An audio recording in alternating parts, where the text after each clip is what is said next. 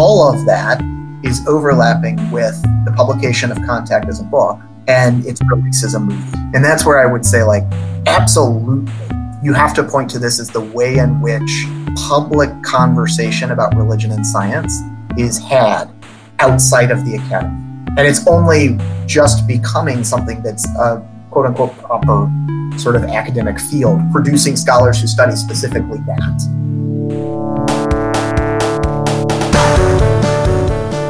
You are listening to the Down the Wormhole podcast, exploring the strange and fascinating relationship between science and religion.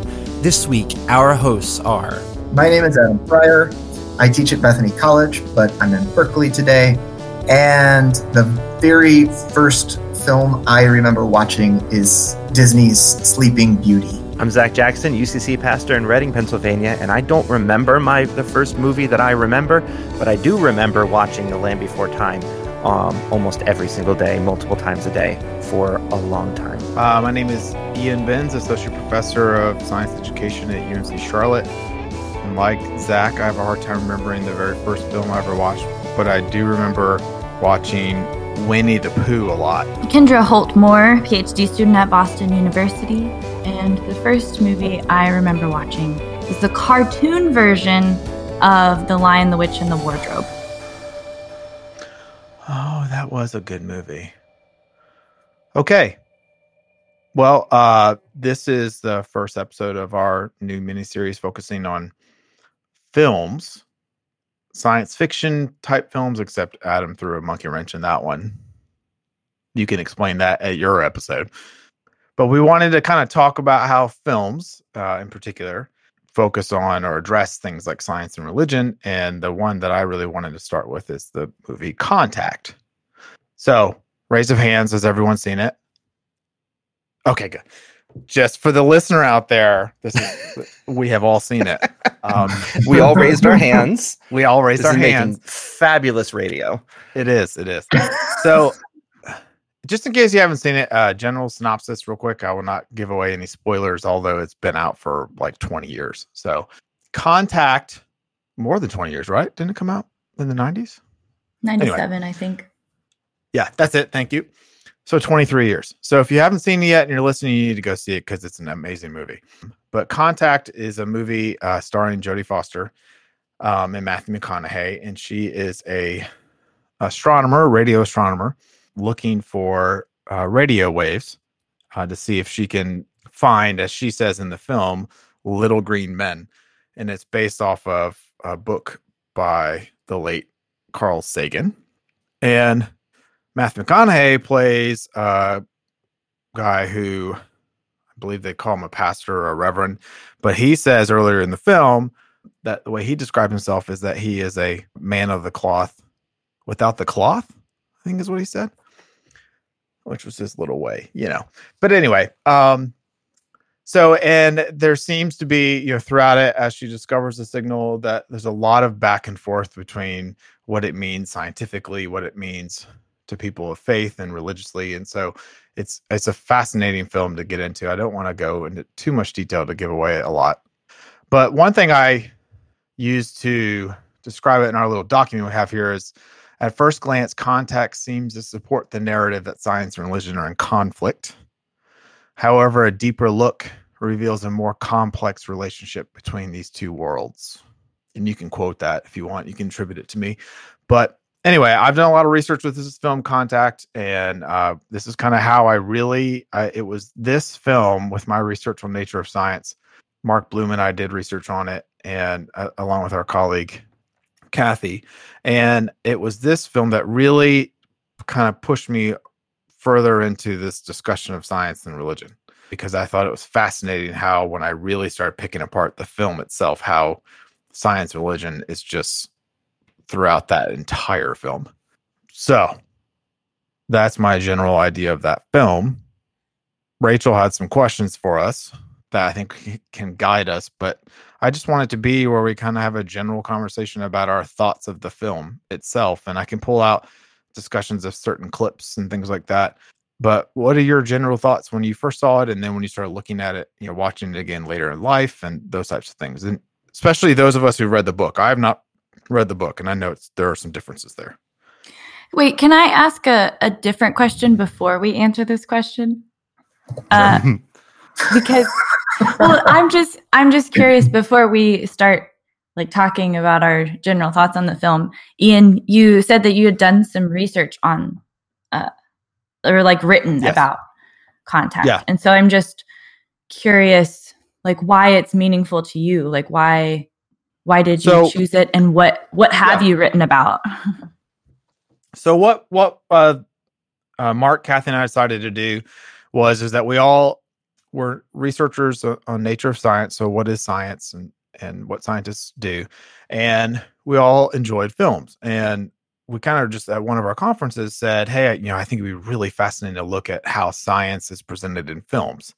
And you know, all of us are kind of thinking about it separately and decided, well, let, let's go down that road. And we didn't want to approach it with looking at science content because that's pretty much what everyone usually does.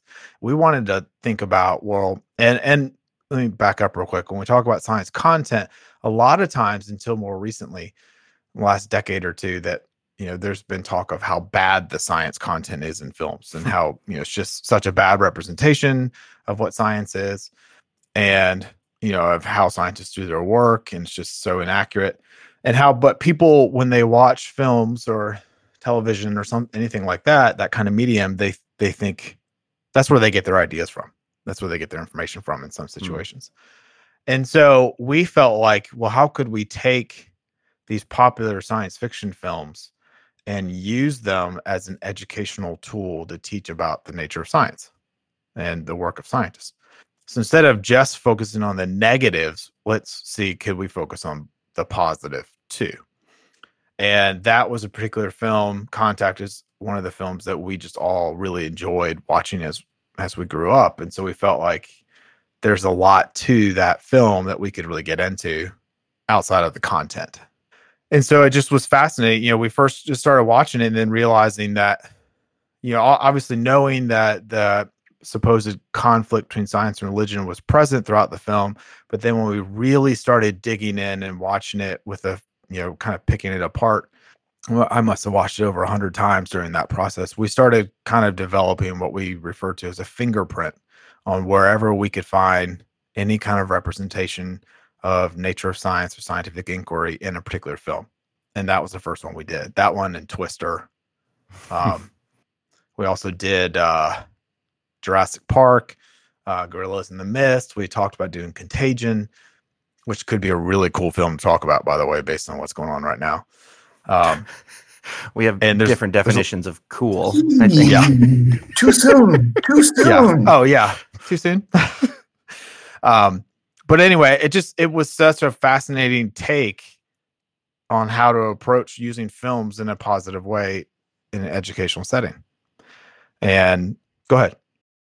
Well, I was, I was going to ask uh, more particularly what what were a couple of the conclusions that you came to about contact, or like were were there a couple of examples that you discussed for? Yeah. So, um, what we were trying to do is to see could we recommend this, you know, particular films to address certain things. And so, one of the things we felt like with Contact was it would be a, it was a potentially a really good strategy to take to to address the social and cultural aspects of science, which includes things like ethics, science and religion, so society type and, and the influence of society on scientific inquiry.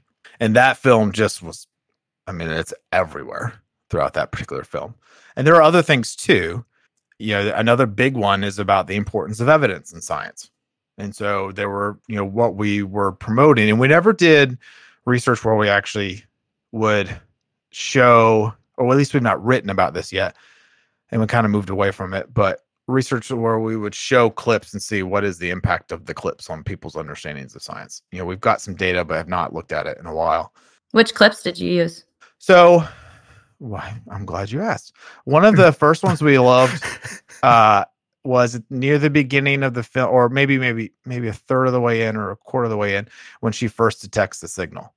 When Ellie Arroway, Jodie Foster's character, first detects the signal, and she's laying on the hood of her car out in uh, Arizona, I believe.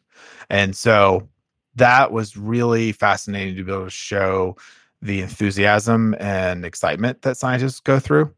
Uh, and then also just talking about their general work, right? So that was in New Mexico, yeah. So I thought that was really fun because you see even the collaborative aspect of science and of you know how scientists have to work together, especially near the end of it when they talk about when they realize it's it's coming from Vega. So then they she reaches out to scientists around the world to get them to confirm it. And so we that was a really good clip to be able to showcase that. Even earlier in the film, you know, there's the talk about when she first meets Palmer Joss, Matthew mm-hmm. McConaughey's character, and and there you start getting into this discussion about what science, you know, the pursuit of truth within science and how science and religion kind of try to do that. Let's see, there are other ones when you talk about like like how people's perceptions play into their interpretation of of evidence and the interpretation of of what's going on. You see the part where Ellie is presenting to people in the White House, and there's different people around the room in the White House. You have, you know, generals around the room. You've got religious people. Uh, you've got another scientist. You've got the Secretary of Defense, and so she's talking about when they find another signal hidden in there and what the signal means, and the purpose of the machine. And she talks about she refers to it as the idea of a transport, for example. And the other scientist in the room kind of jumps on her and says, you know, there's no evidence for that, there's no proof and you could tell and when you watch that scene how when she says it that she's very hesitant to say that that that's definitely her bias coming in. But then when you go when it goes around the room and and people give their perspective on what it could mean or what the these blueprints are is all of the religious and or the uh, military individuals are talking about being a weapon Mm. for example. You have the religious person rob lowe's character talking about you know coming from a religious perspective on things. And so it's that really gets into this whole idea of the subjectivity of science and also Mhm. so again back to the social and cultural aspects of science which was really cool Yeah. I don't want to get too far afield, but Arrival does the same thing. i love is, that film Um, maybe my favorite movie, but we're not going to talk about it because I have I'm talking about Interstellar instead, which is my second love favorite movie. too Um, but in in Arrival, there- there's a similar kind of deal where the there's these aliens and they just show up and they're trying to figure Mhm. out how to communicate with them. And you've got this uh, linguist who's using various strategies that she knows, and then we learn that uh, is it the the Chinese or the Russians were using chess to com- to to teach Yeah. language. So they were using the games to teach language, which meant that inherently their words were going to be different. Like Mhm. they're they were talking in terms of weapons and war and competitions and winners and losers because they were teaching through game as opposed to teaching uh, the way that she was. But that's I, I think uh, Contact did that too pretty well. yeah uh, that you bring your bias to how you're Mhm. going to interpret this, and that's her big problem with religion in the first place yeah is that they she says this a whole bunch of times throughout the book and the movie that if there really is a god and if that god is really so great and that god really wants to communicate truth to people the god who has who created all of this why would that god choose to do so through ancient stories and poems and mm-hmm. I, like religious traditions and things that are just so easily misinterpreted and morphed and changed and it it really it doesn't seem like something that a god who created the universe would do. That wouldn't the god of the universe put encode something into the very fabric of the universe that could be interpreted by everyone in the same way that these aliens were doing in their signal that Mhm. they they sent their signal and in that signal there were little markers of prime numbers. And those prime numbers stood out to somebody who knew what they were looking for. And then they could use those and they found other markers of these prime numbers and that anyone who had a basic understanding of math any any society that had a basic understanding of math could could find these and then could extrapolate from them. And she kept saying like well if there's an alien race who knows that this is how you communicate with people then how much more so should god be able to do this and this is ridiculous Mhm. um, and i love that the first thing that they pick up when they figure out that it's a code and there's another thing in there, it's a video of Hitler. Mhm. Starting and the, all the the Berlin Olympics. right and all the people are like this is a hoax this is ah this is ridiculous with the hitler and uh, it turns out that it's because that was the first signal that was strong enough the, of of that olympic games that was strong enough to leave the atmosphere and so that was Mhm. the first signal that they picked up and so the first thing that aliens saw of us was hitler and they had no idea who he was Right. because that's just he's just a guy talking and Yep. it was their way But of saying what- that we see you mentioning that again, it was fascinating because in the film, right when that happens, you see the Secretary of Defense bring in the soldiers again with their weapons after Ellie had said, please leave. And then you go straight to the White House and you see the White House inter- reference to it is that. You know, this guy killed millions of people. Why is he a, our Mm. spokesperson to aliens? And the scientists have to quickly say his political leanings and all of the atrocities that happened because of Hitler, they don't know any of that. This is just their, hey, we heard you type mentality. But it's so fascinating to get into this again that your our biases and how they come into play.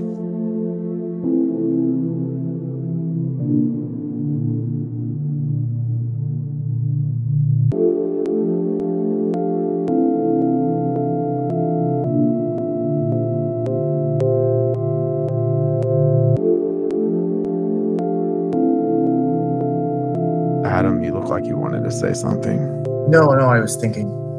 Oh, Hmm. I I feel like contact has changed for me. Like when I saw it in 97, I felt so good about it. And it was great. and I really loved it. And now is that when you were more optimistic about everything? I think so, probably. Realistically, that's probably what changed. But now I feel like it's really sinister and dark. Ooh, Ooh, okay, do tell. this So- was pre 9 11 and back in the good old days, right? Yeah, The Well- world was simpler. everyone was happy go lucky. Everything was good. we all were like hoping that we'd find aliens, it'd be okay. right but there's the um there's the there's the the um the billionaire character right Hate is that is S it R uh, Hadden. R Hadden right like now I can't watch that movie without just thinking about why R Hadden controls everything that's S going R on. Hadden. S R S.R. Hadden Hadden. yes S R Hadden and it makes me really sad That he controlled things. Yeah, right. And also, if this is the representation of science, that makes me really nervous and sad. Also, Hmm. right? I mean, there's this there's this question of like not only like how questions get asked and this interesting relationship going on between science and religion, but in the background of all of it is a sort of subtext of economics. You guys don't matter. This billionaire will decide what it is that happens. Seemingly much like our so many things today. Sorry, I'll just leave it alone. I can't, Everything. Can't I can't go Everything. too far down that rabbit hole. You want to have a series about about capitalism sometime? And Yeah, uh, clearly, clearly that is yeah. where I am headed. That's a great Um, point, though. Mm-hmm. hmm. You can go down that rabbit hole. So I, I mean, like, so I, I Or still love that movie, wormhole. Pacha! yeah. Um, pay your toll first. But Go on.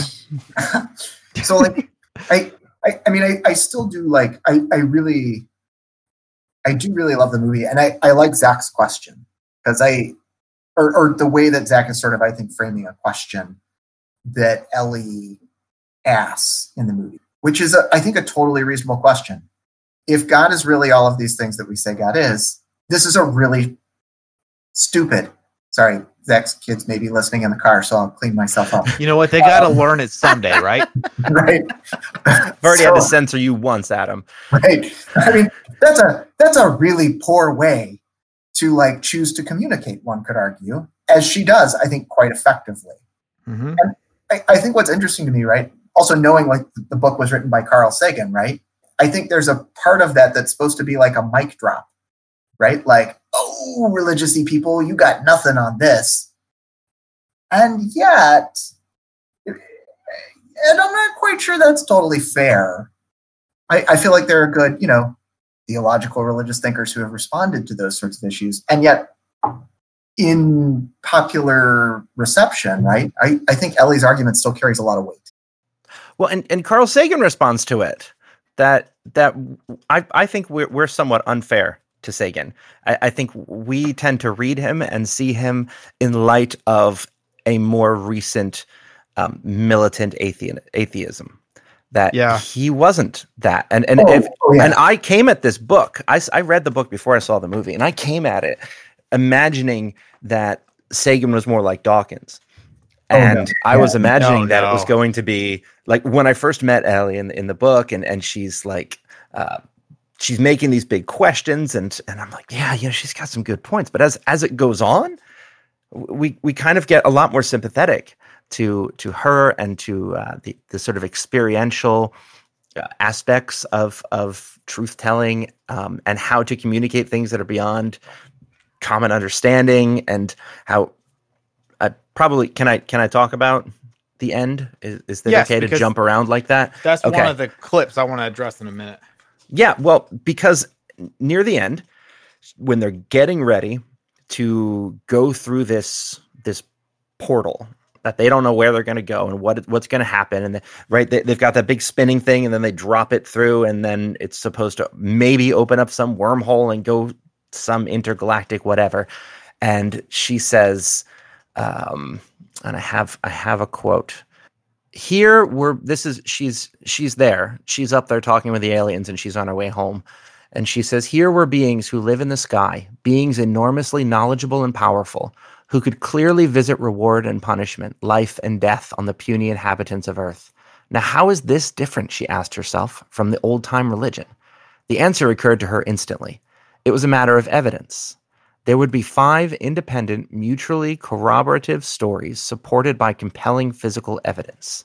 And she was going to come home and they were going to have the recorders of her conversations and there were going to be all the data and all of the five different stories. And they get home and they find out that from the perspective of the onlookers, they hadn't gone anywhere. And that the instruments they had were not able to pick up the travel that they had done. You know, all of the bits of time dilation and relativity and all of that good stuff. And so to everyone else, it seemed like it didn't work. And so then she realized that all she had was her own story mm-hmm. and the story of the other people who went with her. And if she were to tell that story, that she would be, she would lose all credibility. And so they all kind of had to come up with a story about how it didn't work, but then secretly disseminate this true story of what did happen and realizing like oh man this is this is kind of exactly what what was going on if this th- then her um her preacher friend you know was comparing it to jesus and the disciples and uh, that this is exactly how how we tell stories and how we communicate truth and it's yep.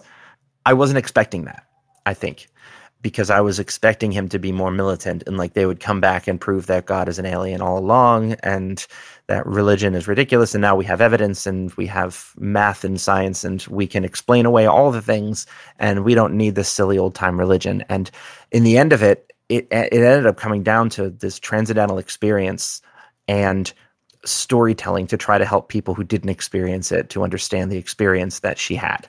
Well, and I think too, you know, you talk about there you know there are a lot of instances from the film where that really stand out about like her pushing back on any idea of religious you know implications and religious messaging in there and how her passion for the science and her bias against religion really comes out but that in some sometimes in certain ways that maybe aren't always remembered that palmer um, matthew mcconaughey's character does a great job of pushing back on her Mm. You know, like for example, the first time they're talking about what it means when she's going over the schematics and she talks about, you know, when Rob Lowe's character says something along the lines of, you know, we don't even know if this person believes in God. And she's she talks about if this has been religious in nature, it would have been a voice from this a big booming voice from the sky or a burning bush or vice versa.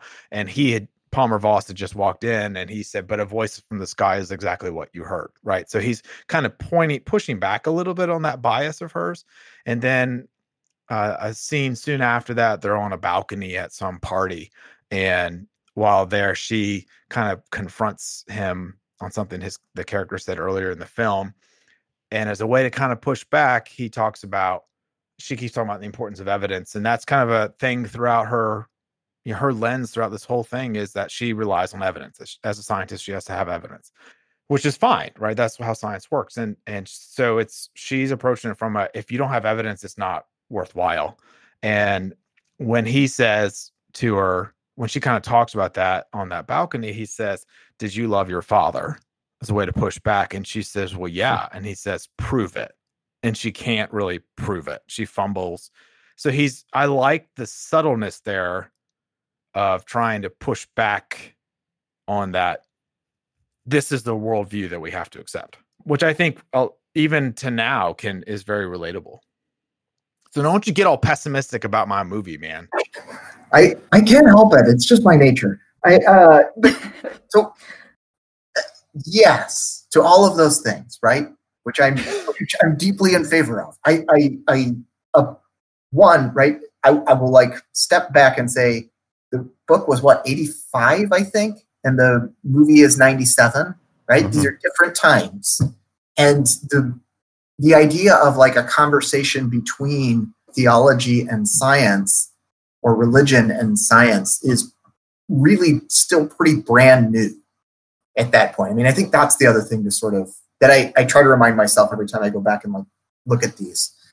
There's not a generation of scholars two generations of scholars who have done a lot of work.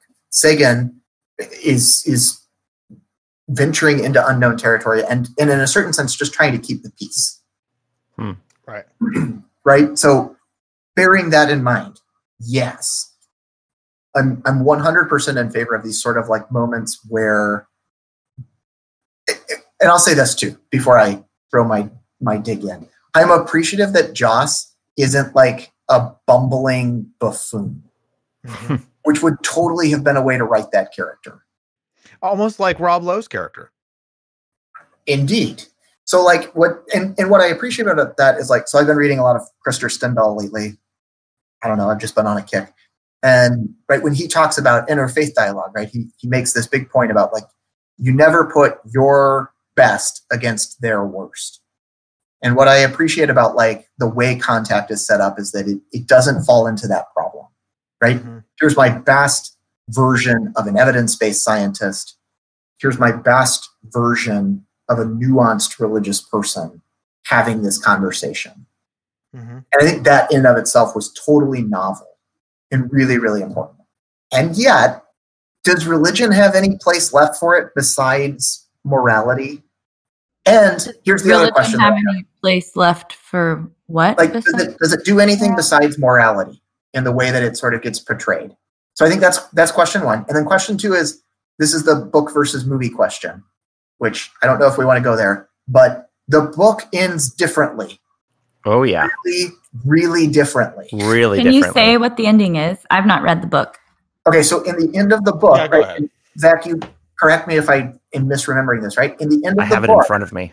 Yeah. Um, I don't Ellie, Ellie goes um, and and basically like i'm going to put it in the way that i would describe it right? Goes on this like research project bender looking for evidence of this extraterrestrial intelligence in the far far far far far far far digits of pi. Yes-ish. So the final chapter is called the artist's signature. And while she was interacting with the alien who looked like her father, that alien in, told her that there were parts of this whole system of interconnected highways inter, that mm-hmm. their people discovered this. They didn't invent this. And there are there are le- levels above even even them that there are, are are is an intelligence that predates the universe and encouraged her to investigate the numbers the number pi. And so she she takes her supercomputer and she has it looking for patterns in base 11 while she is she's reading a letter that her mother had written her telling her about why she had lied to her about who her true father was and and she's having this really deep inner moment where she's coming to terms with who she is and who her parents were and who what what love is and and humanity and all of that and her computer is like screaming at her that it found something and it needs her to come look at it. And what she found is that this deep deep deep in the digits of pi this this series of ones and zeros that if you set out in base 11 make a circle where it's like 0 0 0 0 0 0 0 1 0 0 0 0 zero zero one zero zero one. And like if you put it out, it makes a circle of ones with a one in the middle. And so it was it was right there in the fabric of the universe itself that I don't have the quote in front of me that if you within the math itself of of a circle is a circle. And what was most amazing about it was not that it was there because in a in pi, you know, you have an infinite amount of numbers, and so theoretically, you could find anything you wanted in there. But what was, remarkable about remarkable about it was how early it was, and it was early enough that if you were looking closely, you would find it, but you wouldn't find it right away. And so when you went looking for truth, truth was there, um, saying, "Hi, I see you.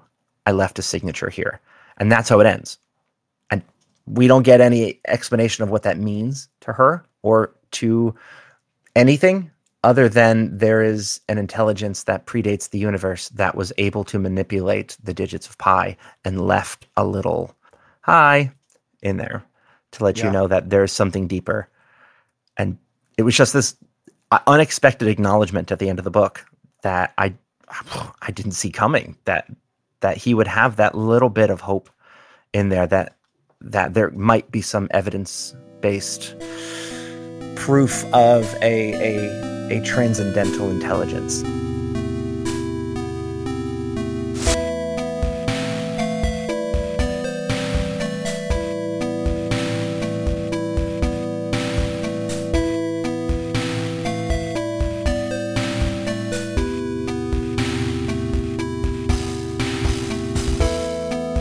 See, it's the evidence based piece that makes me not hopeful. I think that's the piece that actually, this is the place where I, it's one of the few instances where I like the movie better than the book. Huh. Because there's this recourse at the end of the book to saying, like, you know what, you're having an existential crisis. Don't worry, there's evidence to deal with that. Which is, I, yeah. I, I, know that's like a pretty like sad and depressing reading, and probably not necessarily what's fully intended. But the end of the movie has this sort of like wide open set of possibilities about continuing to search, continuing this mm-hmm. journey and process that I think codes very differently hmm. in terms of the relationship between science and religion. Yeah, I think I would uh, agree with Adam's take to some extent and echo yes. some of what you're saying. I can't um, grasp what just but happened? I just, I, uh, so to just start, I love this movie and I think it is very inspiring and poetic and beautiful and it's great. But I also, when I have to think about it through the frame of like dialogue between religion and science, I start to like hesitate a little bit about like what what it means for people, what the intention of its meaning is supposed to be for people like uh, the director, uh, Robert Zemeckis. Is that how you say his name? Robert Zemeckis? Uh, I think so. That sounds right. Anyway. and I think that it makes me a little bit uncomfortable or it, it makes me hesitate because I think the question of uh, should we believe in religion or science? Or is it right to believe in religion uh, and science, or do we have to choose one or the other? But the questions about belief and like where we should put our belief. And sometimes there's like compromise for belief in both. And sometimes it's like the two camps. You have to choose one or the other. And I just think after a while, that question and that conversation can feel trite to me because it's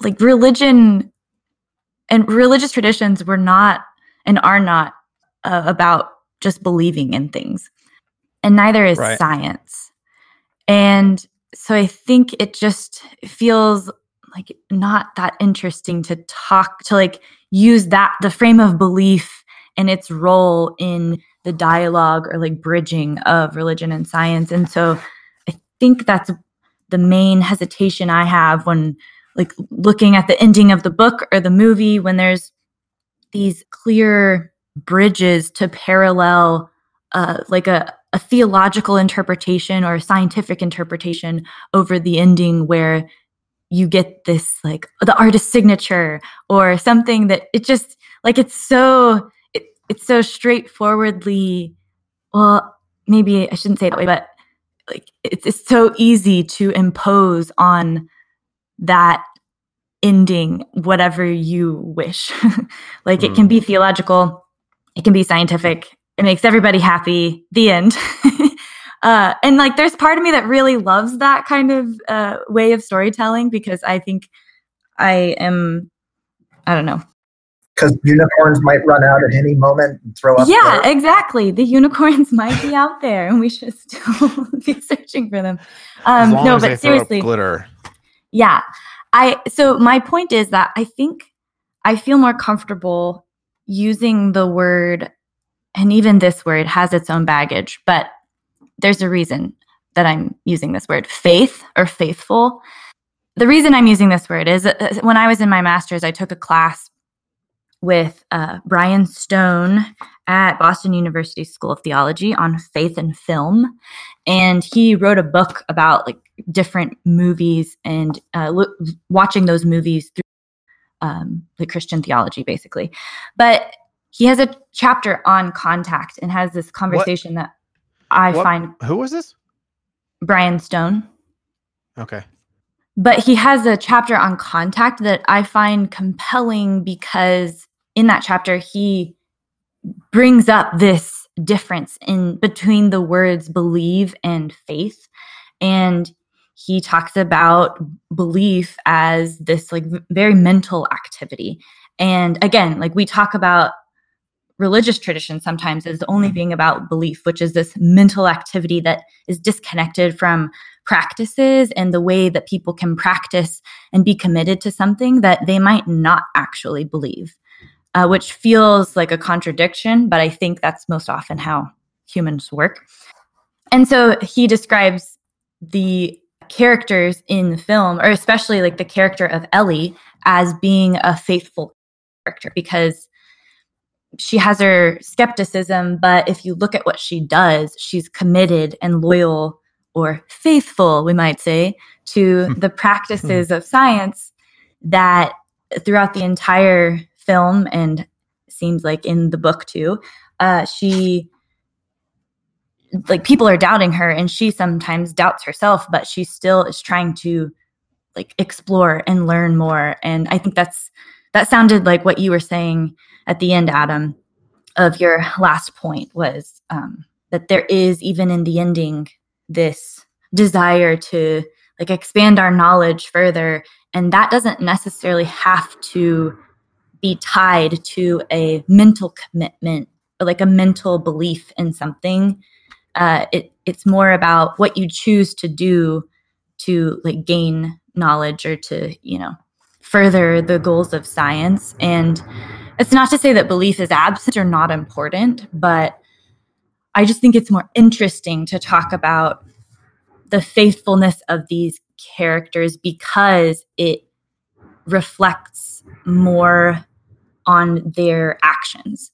And I think whether we're talking about a scientific community or a religious community, I always think it's more interesting to see how like what are the things they're choosing to do the commitments the the faith that they have in what they're doing because that is you're doing the things that help uh, make you the kind of person that you think you should be so i think that's why i have a little bit of hesitation because I, I just feel like i'm always trying to figure out how people are interpreting the film because it's so easy to impose different frames onto it and hard to figure out if we have the like a mutual understanding of its interpretation of like what science means or what religion means. I i wonder too right like and this is where I, I do think like when the film came out is really important in terms of like how it gets understood and, and it, the, the conversation that I feel like we're having about a, a strong distinction between faith and belief as like categories that we assume people will know and also will be able to follow us in making that distinction. I'm not sure that's around when Contact is first released. Hmm. I mean, I think maybe, but I feel like it's being developed as like language that can be used in the general public. And, and that's a piece that I, I would I would want to like credit. Like I, I think the film moves that aspect of the conversation of relating religion and science forward eh, leaps and bounds. Right. And that actually, like, given that that's true, that makes me uh, actually more sympathetic, I guess, to the conversation that the film is trying to propel forward because it if it's new if it's not around or if it's not as prominent in 97 which i don't really know whether or not that's true. I'm just taking your word adam but uh, be careful be careful. Assuming that adam is right then it makes sense when there's a new emerging conversation about anything. It's it's fuzzy. There's an inherent fuzziness to it that I think serves as a ground of creativity. And when that conversation starts to develop, it creates or it forms harder boundaries and more concrete language to speak about the phenomenon that uh, we're talking about. So that makes sense to me. I think it's just that, like, uh, watching or thinking about contact in the year 2020 maybe it just it feels uh, maybe lacking in a way, which is it feels like sinister billionaires have taken over. yeah, maybe maybe that's what it is. Although I just like even though I'm sort of slapping contact around now a little bit with Adam, I still just want to repeat that I do really love the film. I personally feel inspired by it. Good. Well, so based on the things that you and Adam are saying, you know, when we look at these questions that Rachel put together, the last question she has is Have there been any impacts this movie made? And could we argue then that you, so Adam, you're saying that some of the things, you know, when the book came out and the film came out, that there have not been at the time decades of scholars in this field of science and religion. So could we, is there any argument to be made that did this influence or impact that field? Oh, I, I think without a doubt. So, in what ways? So, um, I'll, so I'll, I'll put it this way, right? Like, um, if you're if if we're thinking about like religion and science or theology and science is like a distinct academic field, right? right. You can probably trace that. Kendra can can argue with me if she thinks that we would trace it somewhere different, right? But like on the one hand, Gladly. it's it's a cont- it's a continuing conversation. Fight, fight, fight, fight. that's been going on, but is like a sort of like modern academic field, right? Like I think Ian Barbour's Gifford lectures are sort of a seminal moment of like making this thing. I'll, I'll put it this way: money starts to coalesce hmm. after those Gifford lectures in terms of funding this is a sort of like research area, right? So as Carl Sagan is on television advocating in a certain sense a sort of NOMA position, right? Mm-hmm. You know, you start explain that term for folks, and definitely not for me, who totally knows what you're talking about. um, right, that, that science and religion are independent areas that they're not overlapping magisteria. That if science stays over here and its nice little sandbox and does its thing well, woohoo, everything's good. And if religion just stays over here and its nice little sandbox and does things well, woohoo, everybody's happy. Better than when we think that these two things, when we think about these fields as science and religion, talking about the same thing and conflicting. Hmm. So this is Noma in a 30 second nutshell. Um, moving beyond those models of independence, right, is is is a big deal for for Barbour and some other folks that he's he's drawing on that have been doing this philosophically, right? But you see like the emergence of this as a, an area of study in the American Academy of Religion in the 90s, right? You see the first major centers dedicated to studying science and religion being put in place in the 80s, right? Chairs are being established at universities in the early to mid 90s. All of that is overlapping with the publication of Contact as a book mm-hmm. and its release as a movie.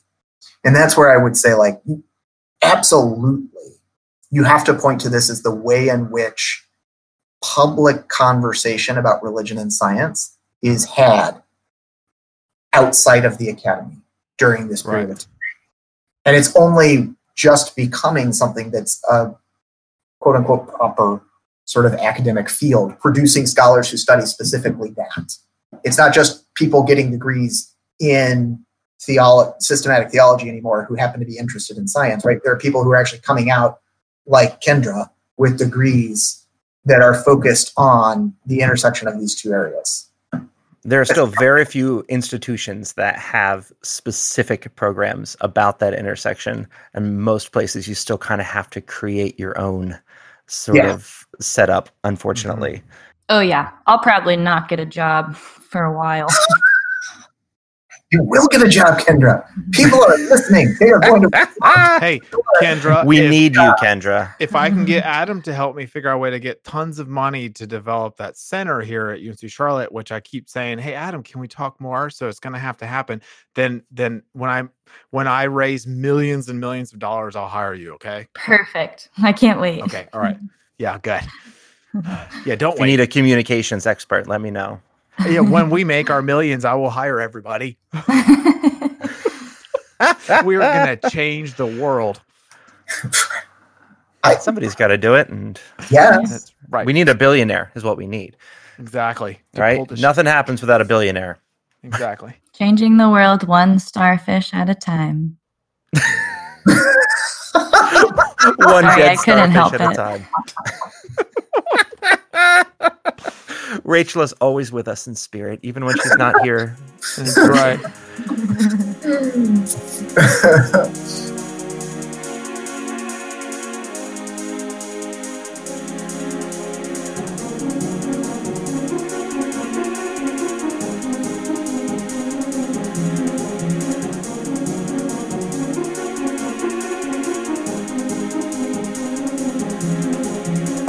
The other thing that Contact did to uh, to change popular culture was it was pretty much one of the first, if not the only, movie that was made to intentionally be scientifically either accurate or plausible.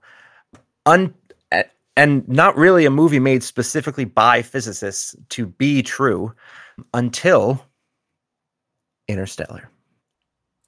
Oh, who's yeah. I love Interstellar. Carl Sagan's good buddy Kip Thorne did. Oh, and such a great film. another teaser for a future episode when we're gonna. That's right. Oh man, it's so good. And I know we're getting near the end of our time, but I think it, I would love to just quickly address her testifying testimony scene near the end of the movie. Yeah, because I think that's such a profound scene on the entire movie and the messaging there and on her Wait, character. If this is about the a profound uh, thing that you're going to say, can I add one more not profound thing? Sure.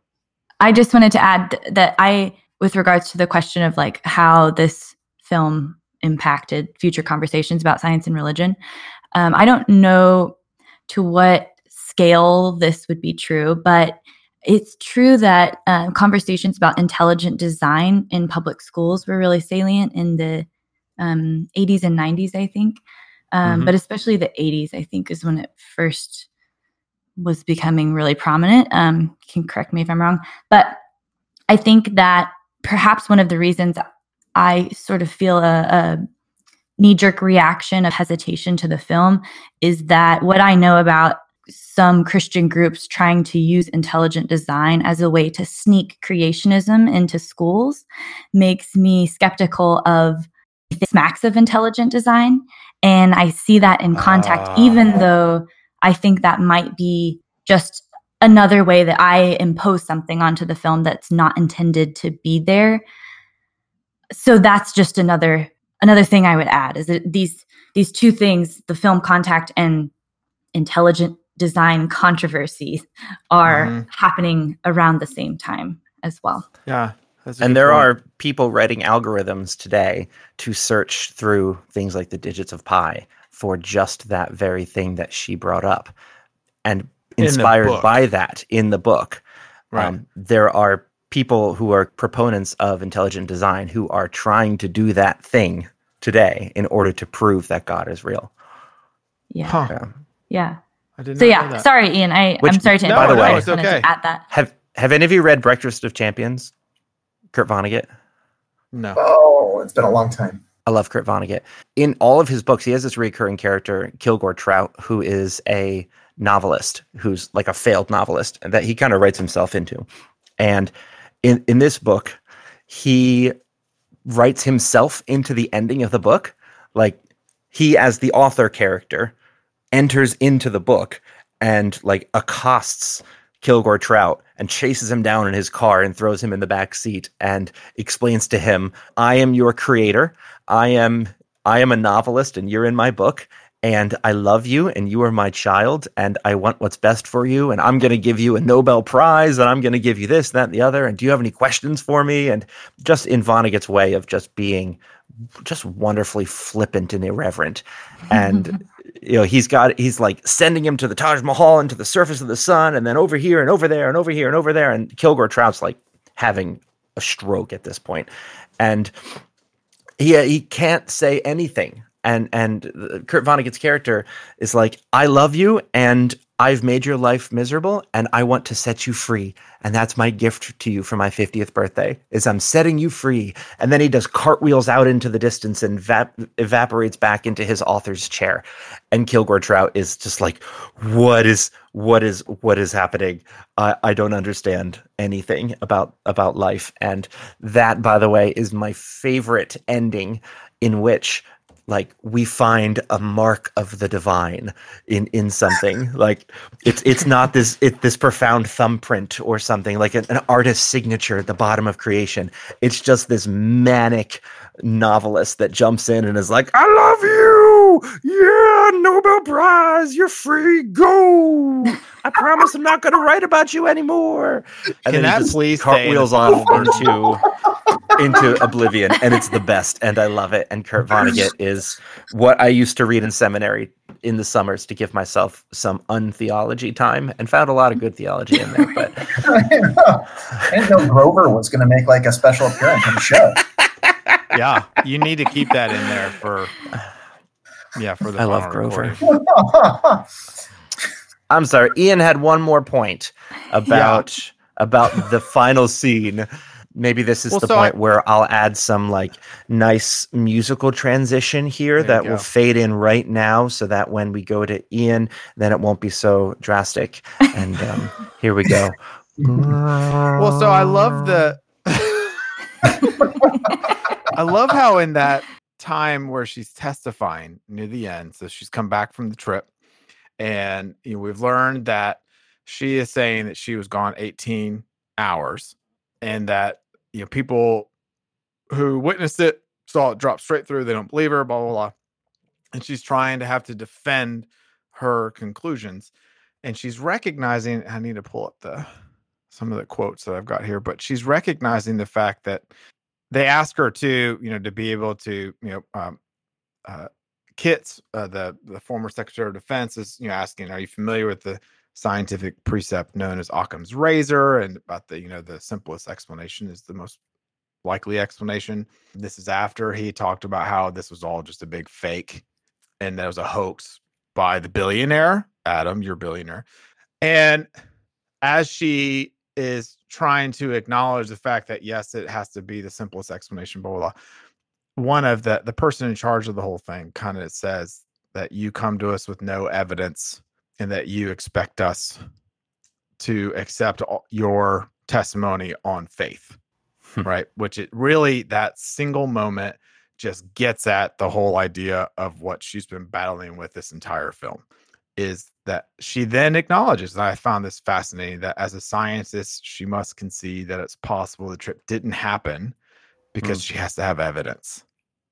And so you then see the main character kind of questioner Kitz going after her, saying that you need, you know, you admit that this could not have happened as a scientist. And so you need to withdraw your testimony and just screaming at her. And why won't you do it? And that's when she says that I can't, I experienced something hmm. so profound that I cannot take it away. And I wish people could have had this experience. Right. And then and I know there's a bunch of different quotes I'm not including, but I find that you could see in that one scene the turmoil that she's going through of recognizing the fact that this experience she had has changed who she is fundamentally. And then step, you know, fast forward maybe a minute or two, you see her after she got in the car and Palmer's with her and the press is asking her what do you believe? What do you believe? And and his quote I thought was outstanding. He said, you know, as a person of faith, I'm bound by a different covenant than Dr. Arroway, but our goal is one and the same, the pursuit of truth. I, for one, believer. And it hmm. shows her reach out and just and so to me, it's like it flies in that whole idea of science and faith are forever in conflict. Or that there has to be a conflict and that no, there doesn't have to be. Does that make sense? Yes, we're all nodding. no one like, can. I, yes, we're all. Yeah, I love to say that my colleagues here nodded and and started silently clapping for my amazingness right there. We were nodding and looking pensive, trying to think of a response. I think is. Yeah. I took your breaths away. We don't want to mm. sound less intelligent than that, and it's it's it was brilliant. So it's going to be hard. Beautiful. It's beautiful. Should have sent a poet. I so I, I think what's interesting to me about that, like uh, that closing scene, right? In light of what we've sort of talked about. So Carl Sagan consulted on the movie, didn't he? Yeah. Okay. Because he died so, while filming.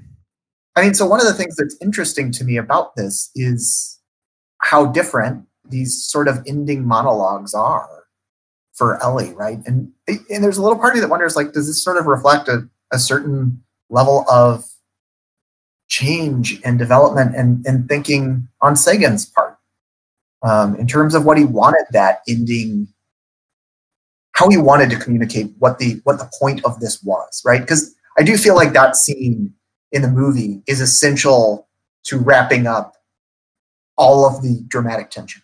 Right. Like like if you don't have that, it just sort of hangs and mm. you leave it totally open for people to interpret however they want.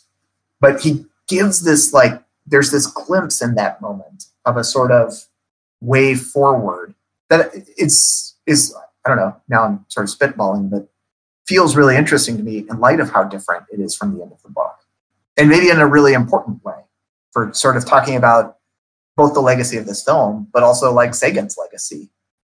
Because for me, at least, Contact is the epitome of Sagan's legacy for religion and science dialogue. Hmm. I mean, he does a lot of other things. He's immensely important. I think people who are older than me would probably point to like Sagan hosting Cosmos on public television as like the thing that's most important. But like to me, this movie is the expression of what he wanted to leave people with. And I, I take that seriously in terms of how important it still needs to be in our consciousness as folks who sort of work on these topics a lot. This has been episode 31 of the Down the Wormhole podcast. Thanks for being on this journey with us. You can support the podcast by going to patreon.com slash down the wormhole podcast, and you can also find links to articles and further reading in the show notes or at our website at downthewormhole.com. We are just getting started on this movie mini-series, and we hope that you will take this opportunity to check out some of our favorites while you're trapped inside, wherever you are, hopefully at home. Next week, Kendra convinces us all that 2001 A Space Odyssey is worth another look. After that, Adam helps us to think about how the magical realism of Pan's Labyrinth encourages us to reimagine and re enchant the world. Then I will be using Interstellar as an example of a scientific eschatology and how, despite its sophistication, it still remains true to the themes of the ancient apocalyptic literature.